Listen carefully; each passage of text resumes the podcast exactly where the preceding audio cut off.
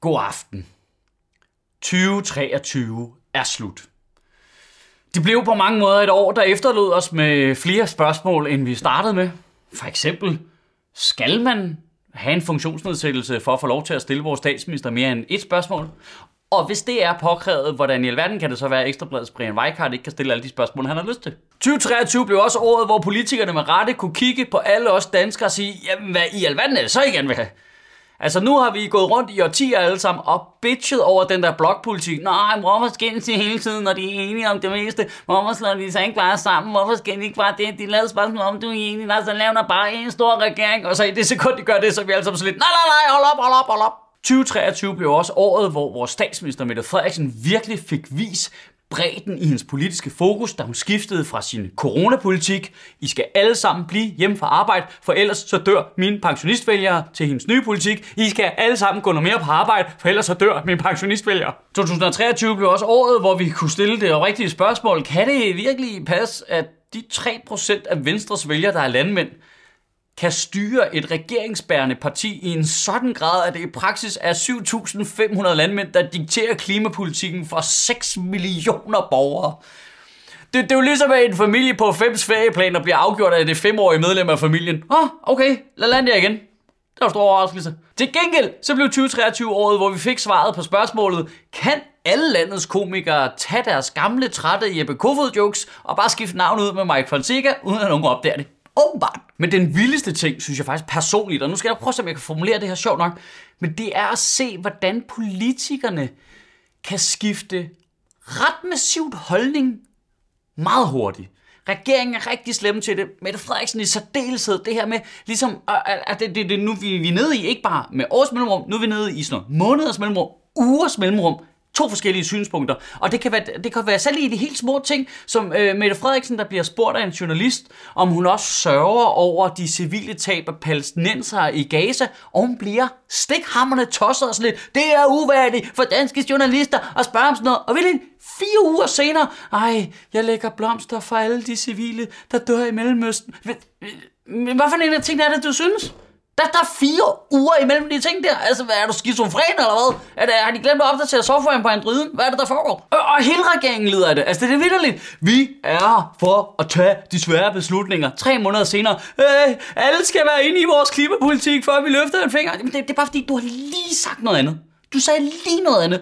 Det er vigtigt, at vi tager de svære beslutninger. Der er stor økonomisk krise. Hov, oh, der var 26 milliarder. Nej, det er vigtigt, at vi laver nogle bindende klimamål lovpligtige, bindende klimamål, som regeringen skal leve op til. Men det er bare fordi, det ser ud som om, I ikke når jeres 2025-mål. Det er ikke så vigtigt med det klimamål. Det er mere, det, det, det er hensigt. Det, det, det er nytårsforsk. Det er ligesom en nytårs. Det er ligesom, det er ligesom et, det, det, det, det, det er medlemskab af fitnesscenter. Det ved jeg, du går op i det halvanden måned så er det tilbage til at have banæs med i drikdukken på arbejde. Ikke? Mette Frederiksen gik i 2019 til valg på at angribe Lars Lykke, fordi han ville fjerne det 6. SU-år og give pengene til skattelettelser til de rigeste.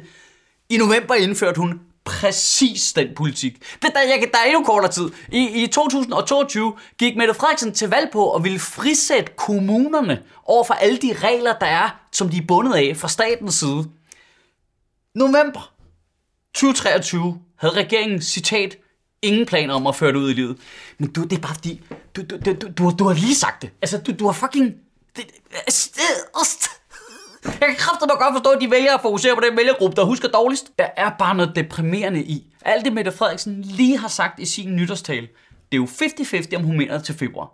Og det er ikke noget, jeg siger for at være tavlig, eller for at være morsom. Det er benhård data. Og prøv, jeg, jeg ved godt, det har alle dage været svært for politikere at gennemføre præcis den politik, de formulerer over for vælgerne, fordi det er et kompromis. Og øh, alle politikere har hørt alle dage skiftet mening, når det var opportun for dem. Men er det ikke som om, at du ved, der, der er ikke nogen skam i det længere. Der, der er meget kort mellem holdningsskiftene på en eller anden måde. Og, og at, jeg tror, det værste ved det er, at nu at formuleringen af holdningerne også altid koblet op på meget store følelser. Bred patos, så vi kan mærke, det kommer fra hjertet, det er det, jeg mener.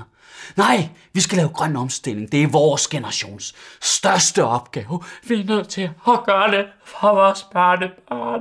Men det er bare fordi, jeg droppede alle havvindmølleparkerne og lukkede øh, Center for Energiø, og I ikke sat en eneste vindmølle op på land overhovedet i jeres regeringstid. Nej, men det er fordi, der var en, der betalte Lars Lykkes frokost, der stadig vi skulle. Men, men det er bare fordi, du stod jo med tårer i øjnene lige før. Det er bare det der hyggeleri med, at de, de, de lockouter lærerne, de laver lovindgreb mod sygeplejerskerne med CO2-afgift på landbruget. Der tror jeg lige, det er vigtigt, at vi alle sammen lige sætter os ned og så snak, snak, snakker om det og laver nogle fri, frivillige aftaler. Hvad? Prøv lige at overveje overveje et kort sekund, hvor fuck det er at lave trepartsforhandlinger omkring CO2-afgift på landbruget, på den forurening, de laver, som om det er lønvilkår i den offentlige sektor, der bare... Hvad snakker du om? Det er en privat sektor, der sidder på 60% af landets areal, som jo der er ødelagt 100% af vores havareal. Og så er vi sådan lidt, Nå, men, hvad, hvad, synes, hvad, hvad synes I selv, vi skal gøre? What? Jeg glæder mig til de nye trepartsforhandlinger mellem øh, Kriminalforsorgen og de kriminelle om, hvad deres straf skal være sådan fremadrettet. Det er det, der er spændende at høre, hvad de synes. Nu ved jeg, hvad det er. Det, det er skældet mellem politikernes påståede værdisæt, og så de faktisk udførte handlinger, der, der, der, der kan komme gevaldigt langt fra hinanden. Altså hele det der med, at politikere hele tiden skal pro- problematisere, at du kigger på din telefon og sociale medier og sådan noget, mens de selv bare poster millioner, millioner, millioner kroner ned i øh, øh, reklamer på sociale medier. Altså. Og du har, du har allerede fattet pointen. Det er det, der, det er det der hyggeleri, og hvis jeg skal blive ved med at ramse det hele op, så ender det jo kraftigt også blive, med at blive nytårstalen i 2025.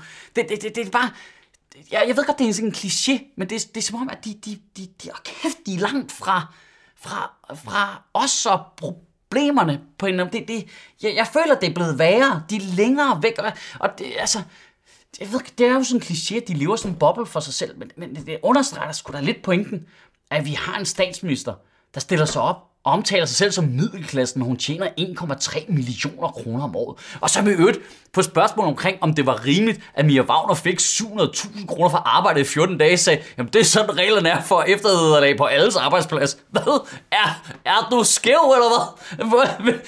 Hvilken arbejdsplads får du 700.000 kroner for arbejde i 14 dage? Altså, det er som om, altså... Øh, hvor mange penge er det, I bruger de der spændokter? Det virker som om, I bare tyrer pengene lige ud i intet. Altså, hvad fanden foregår der? Jeg, jeg tror bare, og det, det er min ærlige, ærlige mening, det er, at for alle os borgere, og det er helt lige meget, om du stemmer blåt, om du stemmer rødt, om du er en klimaaktivist, om du er en boomer, om du er rig, eller om du er fattig, det er komplet lige meget. Det tror bare, det er sindssygt vigtigt, at vi ikke hopper med på det der patos og de der følelser, de klister ovenpå, hvad der nu end er den opportune holdning for dem. Fordi så ender vi også med at investere vores følelser og alt muligt, hvor vi ikke kan trække det tilbage igen. Jeg tror, det, jeg tror, det er sindssygt vigtigt. Det, det, det er frygteligt at sige højt, men jeg tror, det er sindssygt vigtigt, at i 2024, der må du simpelthen ikke lytte efter, hvad politikerne siger. Du skal ikke lytte til, hvad de siger. Du skal udelukkende kigge på, hvad det er, de gør. Kan du have et rigtig godt nytår, og bevare min bare røv.